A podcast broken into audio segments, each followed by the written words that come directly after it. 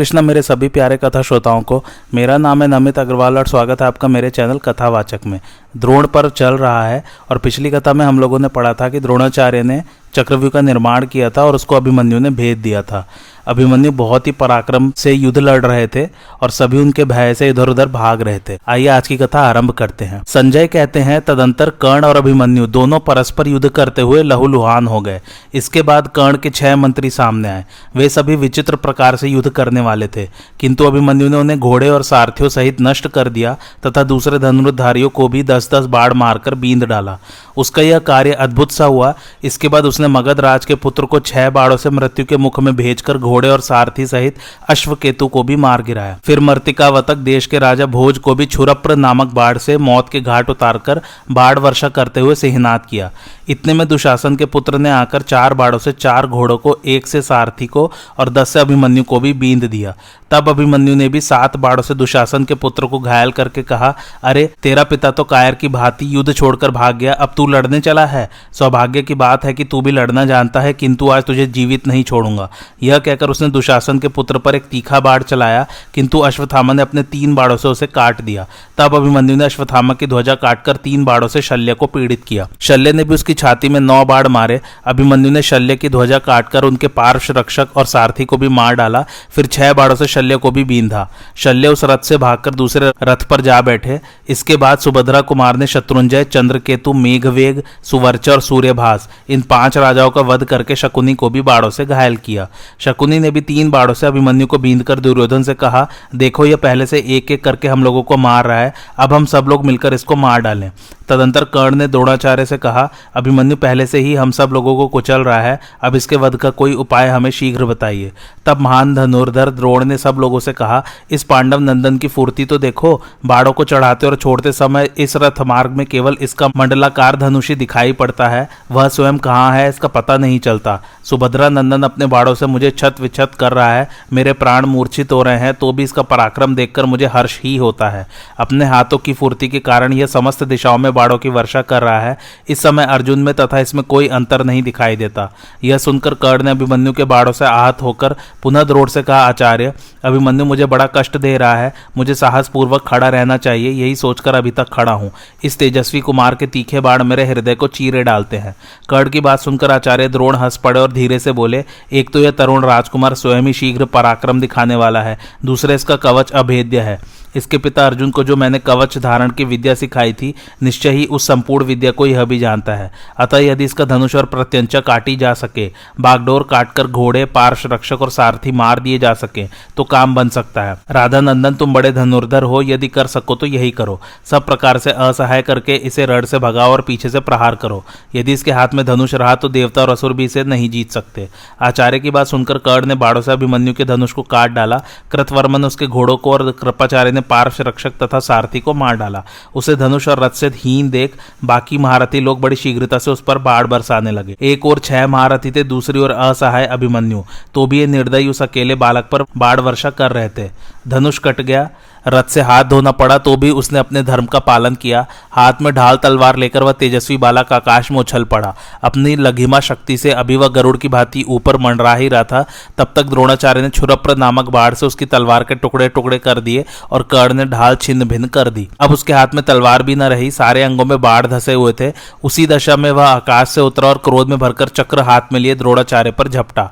उस समय वह चक्रधारी भगवान विष्णु की भांति शोभायमान हो रहा था। उसे देखकर राजा लोग बहुत डर गए और सबने मिलकर उसके चक्र के टुकड़े टुकड़े कर दिए। तब महारथी अभिमन्यु ने बहुत बड़ी गदा हाथ में ली और अश्वथामा पर चलाई। जलते हुए वज्र के समान उस गदा को आते देख अश्वथामा रथ से उतरकर तीन कदम पीछे हट गया। गदा की चोट से उसके घोड़े पार्श्व रक्षक और सारथी मारे गए। उसके बाद अभिमन्यु ने सुबल के पुत्र कालिकेय को तथा उसके अनुचर सतहत्तर गांधारों को मौत के घाट उतारा। फिर दस बसातीय महारथियों को तथा सात के कई महारथियों का संहार कर दस हाथियों को मार डाला। तत्पश्चात दुशासन कुमार के रथ और घोड़ों को गदा से चूड़ कर डाला। इससे दुशासन के पुत्र को बड़ा क्रोध हुआ और वह वह भी गदा उठाकर अभिमन्यु की ओर दौड़ा। फिर तो दोनों एक दूसरे को मारने की इच्छा से परस्पर प्रहार करने लगे। दोनों पर गदा के अग्रभाग की चोट पड़ी और दोनों साथ ही पृथ्वी पर गिर पड़े।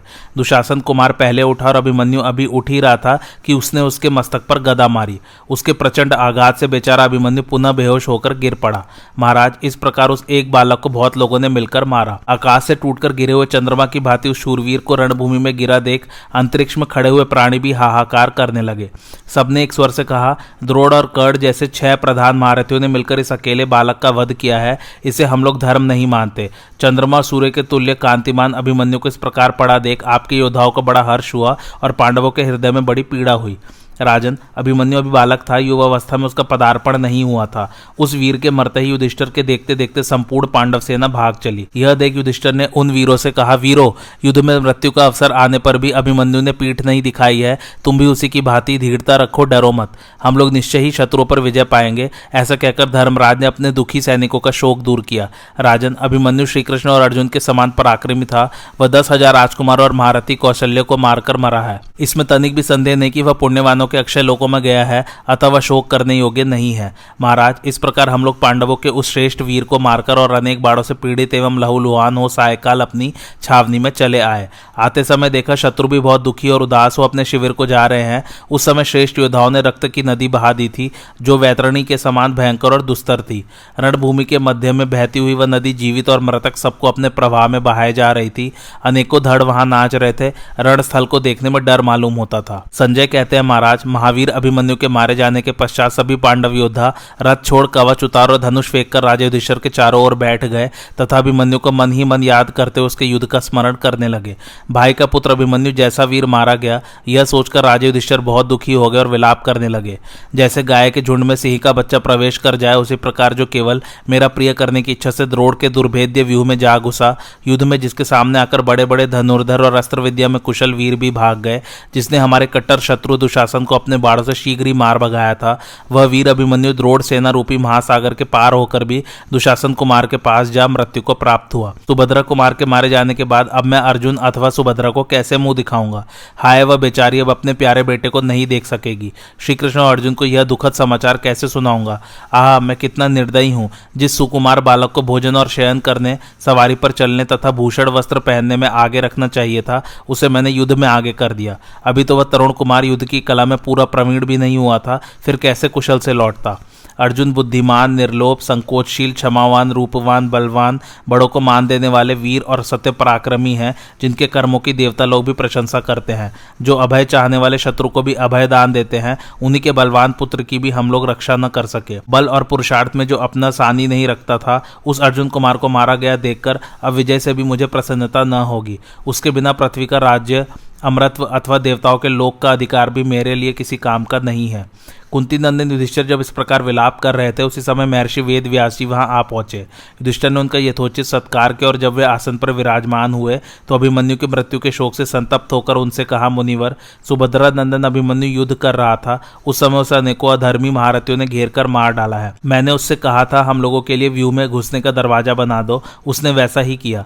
जब स्वयं भीतर घुस गया, तब उसके पीछे हम लोग भी घुसने लगे। किंतु जयद्रथ ने हमें रोक दिया। योद्धाओं को अपने समान वीर से युद्ध करना चाहिए, किंतु शत्रुओं ने जो उसके साथ व्यवहार किया है, वह नितांत अनुचित है। इसी कारण मेरे हृदय में बड़ा संताप हो रहा है। बार बार उसी की चिंता होने लगती है, तनिक भी शांति नहीं मिलती। व्यास जी ने कहा, युधिष्ठर, तुम तो महान बुद्धिमान और समस्त शास्त्रों के ज्ञाता हो। तुम्हारे जैसे पुरुष संकट पड़ने पर मोहित नहीं होते। अभिमन्यु युद्ध में बहुत से वीरों को मारकर प्रौढ़ योद्धाओं के समान पराक्रम दिखाकर स्वर्ग लोक में गया है। भारत विधाता के विधान को कोई टाल नहीं सकता। मृत्यु तो देवता गंधर्व और दानवों के भी प्राण ले लेती है, फिर मनुष्य की तो बात ही क्या है?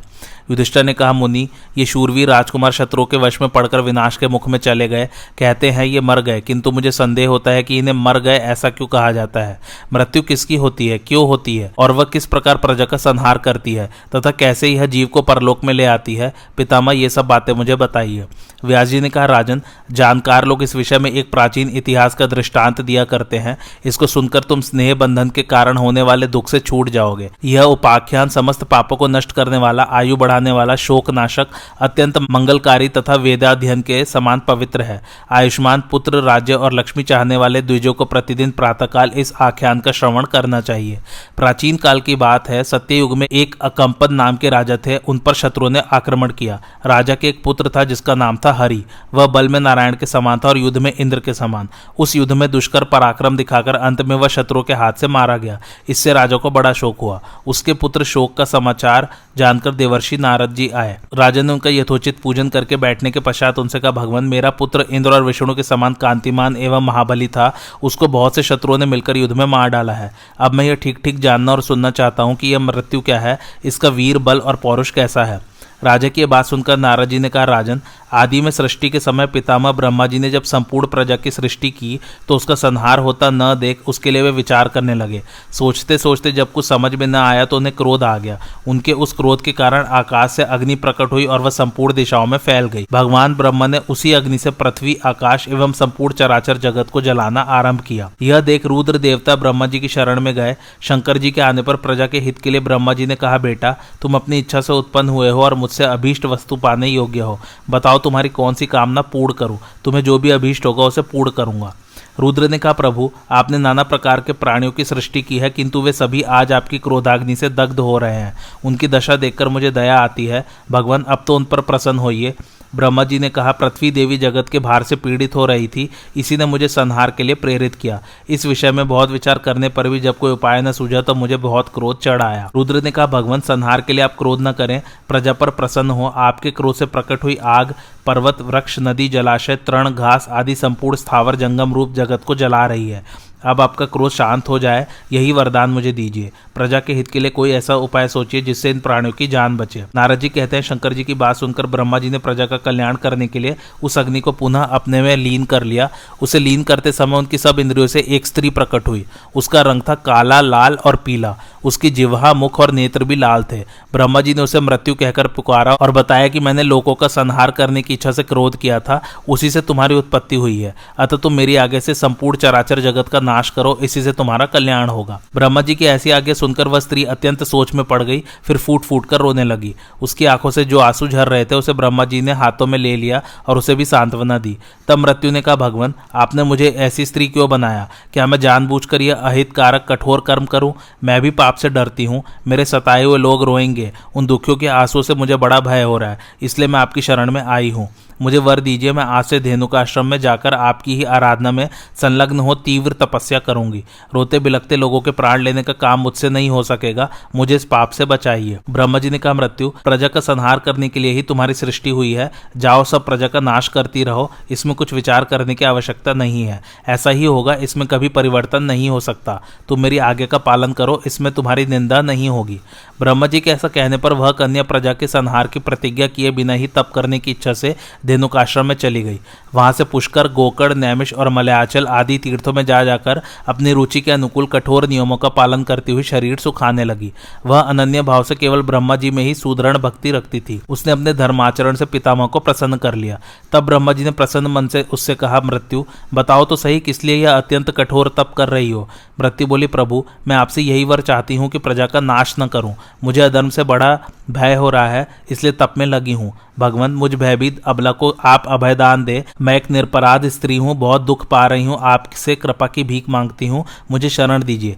ब्रह्म जी ने कहा, कल्याणी, इस प्रजा वर्ग का संहार करने से तुम्हें पाप नहीं लगेगा। मेरी बात किसी तरह मिथ्या नहीं हो सकती, इसलिए तुम चार प्रकार की प्रजा का नाश करो। सनातन धर्म तुम्हें पवित्र बनाए रखेगा।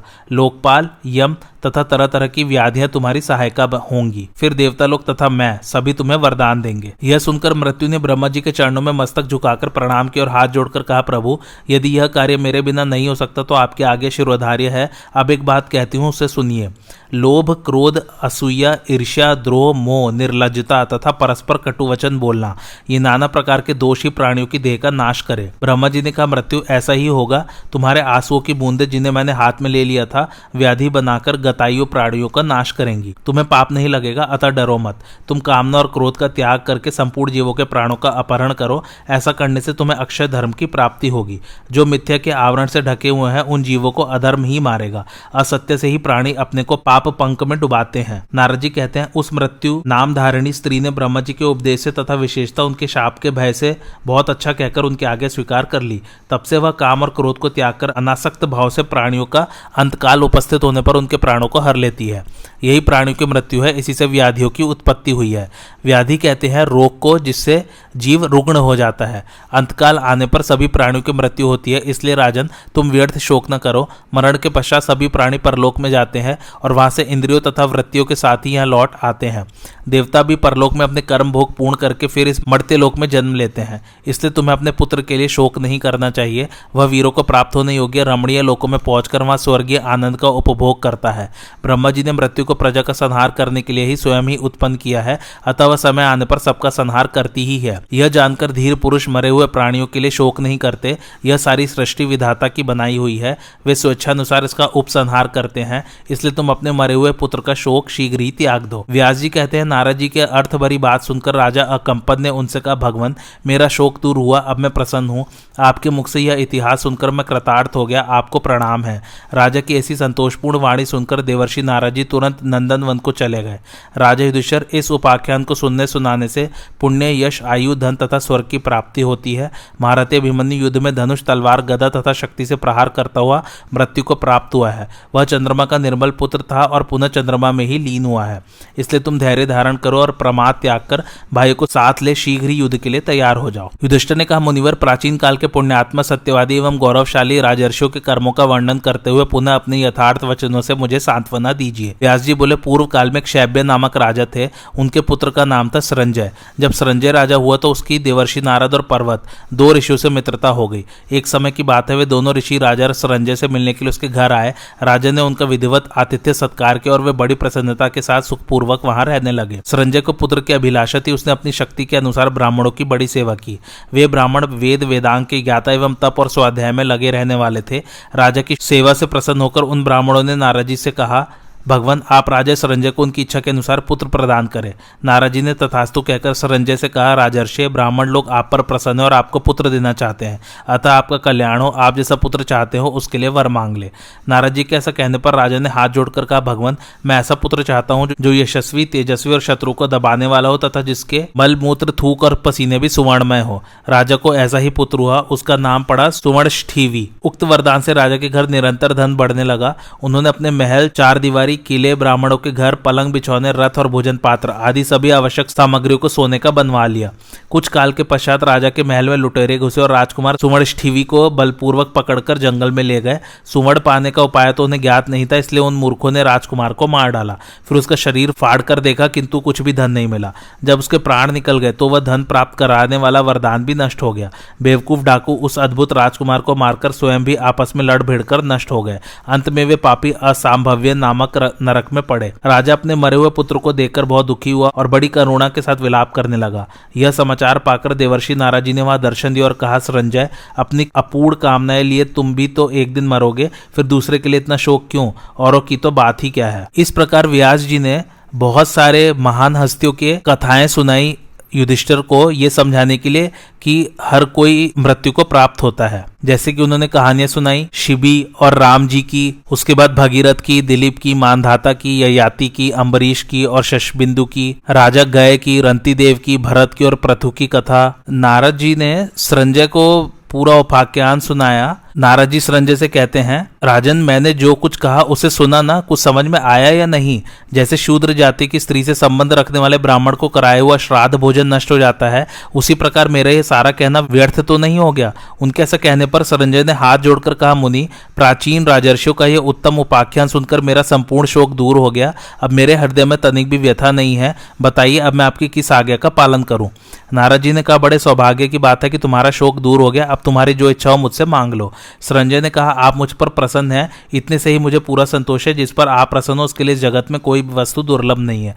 नारद जी ने कहा, लुटेरे ने तुम्हारे पुत्र को पशु की भांति व्यर्थी मार डाला है। वह नरक में पड़ा कष्ट पा रहा है। अतः मैं उसे नरक से निकालकर तुम्हें पुनः वापस दे रहा हूँ। व्यास जी ने कहा, इतना कहते ही वह अद्भुत कांति वाला संजय का पुत्र वहाँ प्रकट हो गया। उससे मिलकर राजा को बड़ी प्रसन्नता हुई। संजय का पुत्र अपने धर्म के पालन द्वारा कृतार्थ नहीं हुआ था।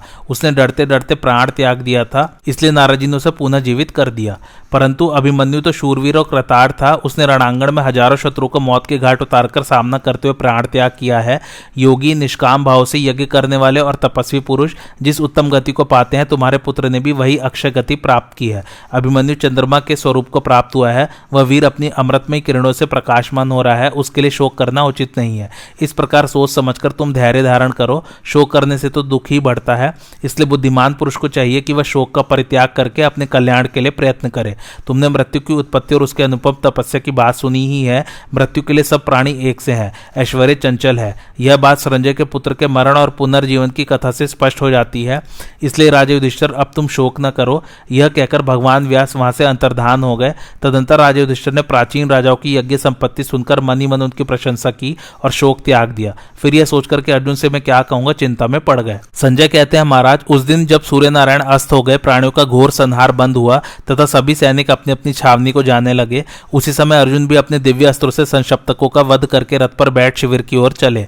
चलते चलते ही वे भगवान श्री कृष्ण से बोले, केशव, न जाने क्यों आज मेरा हृदय धड़क रहा है, सारा शरीर शिथिल हो रहा है, कोई अनिष्ट अवश्य हुआ है। यह बात हृदय से निकलती ही नहीं। पृथ्वी पर तथा संपूर्ण दिशाओं में होने वाले भयंकर उत्पात मुझे डरा रहे हैं। कहिए मेरे पूज्य भ्राता राजे अपने मंत्रियों सहित सकुशल तो होंगे? श्री कृष्ण ने कहा शोक न करो। मंत्रियों सहित तुम्हारे भाई का तो कल्याण ही होगा। इस अपशकुन के अनुसार कोई दूसरा ही अनिष्ट हुआ होगा। तदंतर दोनों वीरों ने संध्योपासना की और फिर रथ पर बैठकर युद्ध संबंधी बातें करते हुए आगे बढ़े। जब छावनी के पास पहुँचे तो उसे आनंद रहित और श्रीहीन देखा। तब वे चिंतित होकर श्री कृष्ण से कहने लगे, जनार्दन, आज इस शिविर में मांगलिक बाजे नहीं बज रहे हैं। आज वीड़ा भी नहीं बजती, मंगल गीत नहीं गाए जाते। बंदीजन न स्तुति करते हैं, न पाठ। मेरे सैनिक मुझे देखकर नीचे मुँह किए चल देते हैं। इन स्वजनों को व्याकुल देखकर मेरे हृदय का खटका नहीं मिटता। आज प्रतिदिन की भांति सुभद्रा कुमार अभिमन्यु अपने भाइयों के साथ हंसता हुआ मेरी अगवानी करने नहीं आ रहा है। इस प्रकार बातें करते हुए दोनों ने शिविर में पहुंचकर देखा कि पांडव अत्यंत व्याकुल और हतोत्साह हो रहे हैं। भाइयों तथा पुत्रों को इस अवस्था में देख और सुभद्रा नंदन अभिमन्यु को वहाँ न पाकर अर्जुन बहुत दुखी होकर बोले, आज आप सब लोगों के मुख पर अप्रसन्नता दिखाई दे रही है। इधर मैं अभिमन्यु को नहीं देखता और आप लोग मुझसे प्रसन्नता पूर्वक बोलते नहीं। इसका क्या कारण है? मैंने सुना था आचार्य द्रोण ने चक्रव्यूह की रचना की थी। आप लोगों में से बालक अभिमन्यु के सिवा दूसरा कोई उस व्यू का भेदन नहीं कर सकता था। अभिमन्यु को भी मैंने उस व्यू से निकलने का ढंग अभी नहीं बताया था। कहीं ऐसा तो नहीं हुआ कि आप लोगों ने उस बालक को शत्रु के व्यू में भेज दिया हो? सुभद्रा नंदन उस व्यू को अनेकों बार तोड़कर युद्ध में मारा तो नहीं गया? वह सुभद्रा और, और द्रौपदी का प्यारा तथा माता कुंती और श्री कृष्ण का दुलारा था। बताइए तो काल के वश में पड़ा हुआ ऐसा कौन है जिसने उसका वध किया है? हाँ वह कैसे हंस हंस कर बातें करता था और सदा बड़ों की आज्ञा में रहता था। बचपन में भी उसके पराक्रम की कहीं तुलना नहीं थी। कितनी प्यारी प्यारी बातें करता था। ईर्ष्य द्वेष तो से छू नहीं गया था। वह महान उत्साही था। उसकी भुजाएँ बड़ी बड़ी और आँखें कमल के समान विशाल थी। अपने सेवकों पर उसकी बड़ी दया थी। कभी नीच पुरुषों की संगति नहीं करता था। वह कृतज्ञ, ज्ञानी और अस्त्र विद्या में कुशल था। युद्ध में पीछे पैर नहीं हटाता था। युद्ध का तो वह अभिनंदन करता था। शत्रु से देखते ही भयभीत हो जाते थे। वह आत्मीय जनों का प्रिय करने वाला और पितृवर्ग की विजय चाहने वाला था। शत्रु पर पहले कभी नहीं प्रहार करता था और युद्ध में सदा निर्भीक रहता था। रथियों की गणना होते समय जिसे महारथी गिना गया था, उस वीर अभिमन्यु का मुख देखे बिना अब मेरे हृदय को क्या शांति मिलेगी? अपने से अधिक दुख तो सुभद्रा के लिए हो रहा है। वह बेचारी बेटे की मृत्यु सुनते ही शोक से पीड़ित होकर प्राण त्याग देगी। अभिमन्यु को न देखकर सुभद्रा और द्रौपदी मुझसे क्या कहेंगी? उन दोनों को मैं क्या जवाब दूँगा? सचमुच मेरा हृदय वज्र का बना हुआ है, तभी तो पुत्र वधु उत्तरा के रोने बिलखने का ध्यान आते ही उसके हज़ारों टुकड़े नहीं हो जाते। इस प्रकार अर्जुन को पुत्र शोक से पीड़ित और उसी की याद में आँसू बहाते देख भगवान कृष्ण ने उन्हें पकड़कर संभाला और कहा, मित्र, इतने व्याकुल न हो। जो युद्ध में पीठ नहीं दिखाते, उन सभी शूरवीरों को एक दिन इसी मार्ग से जाना पड़ता है। जिनकी युद्ध से ही जीविका चलती है, उन शत्रु का तो विशेषता यही मार्ग है। उनके लिए संपूर्ण शास्त्रज्ञों ने यही गति निश्चित की है। युद्ध में शत्रु का सामना करते हुए मृत्यु हो जाए, ऐसा तो सभी शूरवीर चाहते हैं। अभिमन्यु ने बड़े बड़े वीर एवं महाबली राजकुमारों को युद्ध में मारा है और शत्रु के सामने डटे रहकर वीरों के लिए वांछनीय अपूजनीय मृत्यु प्राप्त की है। तुम्हें शोक करते देख कि तुम्हारे भाई और मित्र अधिक दुखी हो रहे हैं। इन्हें सांत्वना भरी बातों से आश्वासन दो। तुम तो जानने योग्य तत्व को जान चुके हो। तुम्हें शोक नहीं करना चाहिए। आज की कथा यही समाप्त होती है। कैसी लगे आप लोगों को मेरी कथा, मुझे कमेंट करके ज़रूर बताइए। और मेरे चैनल कथावाचक को लाइक, शेयर और सब्सक्राइब ज़रूर कीजिए। Thanks for watching. धन्यवाद।